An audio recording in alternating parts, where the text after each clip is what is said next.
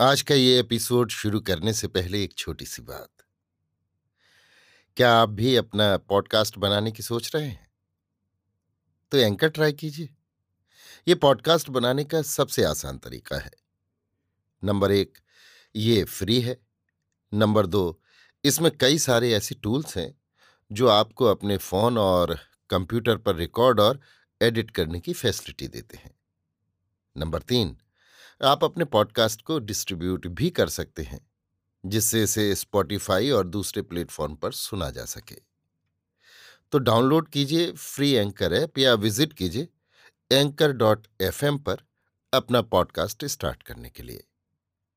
ये तो थी एक छोटी सी जानकारी, और अब शुरू करते हैं एपिसोड का सिलसिला। तो आज के एपिसोड में लीजिए सुनिए आचार्य चतुर्सेन शास्त्री के लिखे उपन्यास, गोली के चौंतीसवें भाग, विचित्र गृहस्थी को मेरी यानी समीर गोस्वामी की आवाज़ में। अंग्रेज़ी और हिंदी का मुझे अच्छा ज्ञान हो गया था। मैं अच्छी अच्छी पुस्तकें पढ़ने में रुचि रखती थी। पढ़ने लिखने का मुझे अवकाश ही अवकाश था। दिन में बहुत कम महाराज मेरे महल में पधारते थे। रात को भी रोज नहीं आते थे। अतः मेरा सबसे प्रिय व्यसन पठन पाठन हो गया था। पहले मैं धार्मिक पुस्तकों में रुचि रखती थी। गीता को मैंने पढ़ना चाहा, उसको अधिकांश कंठस्थ भी किया, पर उसमें मेरा मन न लगा। महाभारत, वाल्मीकि, रामायण मैंने खूब चाव से पढ़ी, परंतु अब मुझे साहित्य का चस्का लग गया था। इसका आरंभ मीराबाई की कविता से हुआ। राजस्थान में मीरा के पद बहुत प्रसिद्ध हैं। महलों में वे प्रायः गाए जाते थे। मैंने भी कई पदों का गान सीखा था। मीरा की कविता के ही कारण मेरी रुचि धर्म ग्रंथों से हटकर साहित्य पर जा लगी। आरंभ में मैंने उपन्यास कहानी पढ़े, पर पीछे तो साहित्य की अच्छी अच्छी पुस्तकों को पढ़ने में मेरा मन लगता गया। बार बार विलायत यात्रा करने से मेरी सामाजिक झिझक दूर हो गई थी। अब तो अन्नदाता के अधीन केवल मेरा शरीर था। इस बात को छोड़कर और किसी तरह से मैं दासी न थी। संपूर्ण रूप में मैं रानी की ही भांति रहती थी। मैं सदा सामाजिक कार्यों में भाग लेती, दिल खोलकर चंदा देती, स्वयं समारोह में सम्मिलित होती। पर्दे का बंधन तो अब भी था, पर मैंने बहुत अंशों में उसे तोड़ दिया था। यद्यपि मैं खुले आम बहुत कम निकलती थी, फिर भी घूंघट मैंने त्याग दिया था। जब निकलती, तब खुले मुँह। महाराज ने मुझे ऐसा करने की अनुमति दी थी। वो कभी मेरे रूप पर रीझे थे, अब मेरे गुणों पर मोहित थे। कठिन समय पर वो मेरा सहारा लेते थे। मन की खिन्नता में वो मेरे पास आकर प्रसन्न होते। उनके जीवन में भी कठिनाइयाँ थीं। उन्हें हम मिलकर हल करते। यद्यपि फिजूल खर्ची रियासतों में बहुत होती थी, तथापि वो एक परिपाटी ही थी। उससे बचा नहीं जा सकता था। रंडी भांड और अन्य कलावंत आते थे, इनाम इकराम पाते थे, इनमें खर्चा होता था।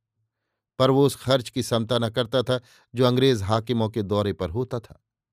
मुझे याद है मेरे सामने दो बार वाइस राय रियासत में पधारे और हर बार पाँच छह लाख रुपया खर्च हुआ। यद्यपि वो ठहरे केवल दो तीन दिन ही। दरबार इन अंग्रेज़ मेहमानों से बहुत भय खाते थे, खासकर वाइसराय से। यह रियासत में राजा को डांट फटकार लगाने, उनकी अयोग्यता की कैफियत सुनने सुनाने, धमकी देने और उन पर ये प्रकट करने आते थे कि हम तुम्हें अत्यंत अयोग्य समझते हैं, केवल कृपापूर्वक तुम्हें राजा बनाए हुए हैं। वास्तव में राजा उनके सामने एक पालतू कुत्ते से अधिक हस्ती नहीं रखता था। इसी से जब ऐसे राज मेहमान आते, रियासत भर में गाजे बाजे सवारी, रोशनी दावत शिकार आदि की धूम मचती। तब महाराजा धीराज थक कर प्राय बौखलाए हुए बैंत से पिटे हुए कुत्ते की भांति मेरे महल में आ पड़ते थे। एक बार तो मैंने उनकी आँखों में आँसू भी देखे, पर मैं सदैव उन्हें ढांढस देती। सच्चाई और वीरता से कठिनाइयों का सामना करने की सलाह देती। बहुत बार मैंने उन्हें विपत्ति से उबारा। एक बार तो मुझे अपना सारा संचित धन, हीरे जवाहरात और जेवर निछावर कर देने पड़े। मैं दबंग भी थी। प्रकृति मेरी बचपन से ही सतेज थी। अब राज वैभव सुख सुविधा यूरोप यात्रा और शिक्षा के प्रभाव से मैं और भी दबंग हो गई। मेरा ये दबंगपन महाराज को पसंद था। वो कहते, चंपा तू राजा बन जा और मैं तेरा चाकर बन जाऊँ। इस पर मैं केवल एक मीठी मौन मुस्कान से ही अपेक्षित उत्तर देती थी। मेरे विद्या व्यसन को वो जानते थे, पसंद करते थे। वे स्वयं विद्वान और विद्या व्यसनी थे, पर पढ़ने लिखने के लिए बहुत कम समय उन्हें मिलता था। सुबह का बहुत सा समय उनका पूजा पाठ में बीतता और शाम का शराब की मस्ती में।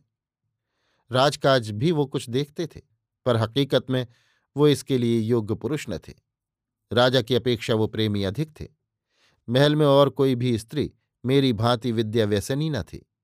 धर्म, कर्म, पूजा पाठ का ढकोसला मुझे रुचि करना था। ये सब पहले भी मैं कम ही करती थी। अब तो प्रायः छोड़ ही दिया था। यहाँ तक कि श्री जी के दर्शन भी खास खास अवसरों पर ही करने जाती थी। राजपुरोहित मेरे महल में आकर ही नित्य चरणोदक दे जाते थे। राजा मुझे नास्तिक कहकर और कभी मेम साहब कहकर मेरी हँसी उड़ाते थे। पर कभी बुरा नहीं मानते थे। उन्हें गुस्सा बहुत आता था, पर मुझे देखकर वो उतर जाता था। मैं तो केवल एक बार उनके चाबुक से पिटी, फिर तो उन्होंने बहुत बार मेरे सम्मुख उस करनी के लिए खेद प्रकट किया। शराब की उन्हें बुरी लत थी। शराब पीकर वो आपे से बाहर हो जाते थे, पर मैं सदा उन्हें शराब से दूर रखने की चेष्टा करती। बहुधा उन्हें उत्तम पुस्तकें पढ़कर सुनाती। कविता सुनने में उन्हें रस आता था। वो कभी कभी कविता रचते भी थे। वो जब कभी रियासत से बाहर जाते मैं उनसे अच्छी पुस्तकें लाने की फरमाइश करती और वो मेरे लिए पुस्तकें लाना कभी न भूलते थे। इस प्रकार मेरे पास उत्तम पुस्तकों का एक बड़ा संग्रह हो गया था। महाराज को केवल संगीत सुनने का ही शौक न था। वो स्वयं संगीतज्ञ भी थे। उन्होंने मुझे खुद संगीत का शौक कराया। आरंभ में उन्होंने ही मुझे इसराज, सितार और गायन सिखाया। बाद में उस्ताद जी को रखा। मैं अच्छा गाने लगी थी। हाँ उन जैसा सितार न बजा सकती थी। वो बहुधा मेरे महल में आकर बड़ी रात तक स्वयं तबला बजाते और मेरा अलाप सुनते, कभी स्वयं भी अलाप लेते। तबला बजाने में किसुन भी सिद्धहस्त था। वो भी हमारी संगत में बहुधा रहता। उसकी उपस्थिति से मैं प्रसन्न होती। कभी कभी मैं महाराज की अनुपस्थिति में भी गाने बैठ जाती, तब भी किसुन तबले पर संगत करता था। अब मुझे अपनी संतान को उच्च शिक्षा दिलाने की धुन सवार थी। मैंने ये दृढ़ निश्चय कर लिया था कि चाहे जो भी हो जाए मैं उन्हें गोले गुलाम का जीवन नहीं व्यतीत करने दूँगी और उन्हें सभ्य तथा प्रतिष्ठित नागरिक बनाऊँगी। उनके लिए मैंने अच्छी सी रकमें रियासत से बाहर बैंकों में जमा कर दी थी। मेरा बड़ा लड़का जब दस वर्ष का था, तभी मैंने महाराज से बहुत बहुत आग्रह करके उसे अजमेर के मेयो कॉलेज में भर्ती करा दिया था, जो केवल राजकुमारों के लिए खोला गया था। वहाँ उसके लिए एक प्रतिष्ठित विद्वान गार्जियन भी नियुक्त कर दिया था, जिसका पूरा खर्चा मैं देती थी। इस साल वो वहाँ से ग्रेजुएट होकर कानून पढ़ने बंबई चला गया था। किसुन को भी मैंने विद्या व्यसनी बना दिया था। उसके रहन सहन कपड़े लत्ते का मैं पूरा ध्यान रखती थी। बहुधा मैं उसे पुस्तक पढ़कर सुनाती और छांट छांट कर पुस्तकें पढ़ने को देती थी। मेरे बड़े पुत्र को वो लाल साहब कहता था। मैं भी उसे लाल साहब ही कहकर पुकारती थी। वो जब कॉलेज चला तब किसुन बड़ा अधीर हो गया। उससे उसे बहुत प्यार हो गया था। वो उसे बापू कहता था। पर अब उस कमी को वो मेरी तीनों पुत्रियों का लालन पालन करके पूरी करता था। अभाव में भाव और भाव में अभाव, जैसे भी समझा जाए, हमारी विचित्र गृहस्थी इसी तरह लुढ़की चली जा रही थी। अभी आप सुन रहे थे आचार्य चतुर्सेन शास्त्री के लिखे उपन्यास, गोली के चौंतीसवें भाग, विचित्र गृहस्थी को मेरी यानी समीर गोस्वामी की आवाज़ में।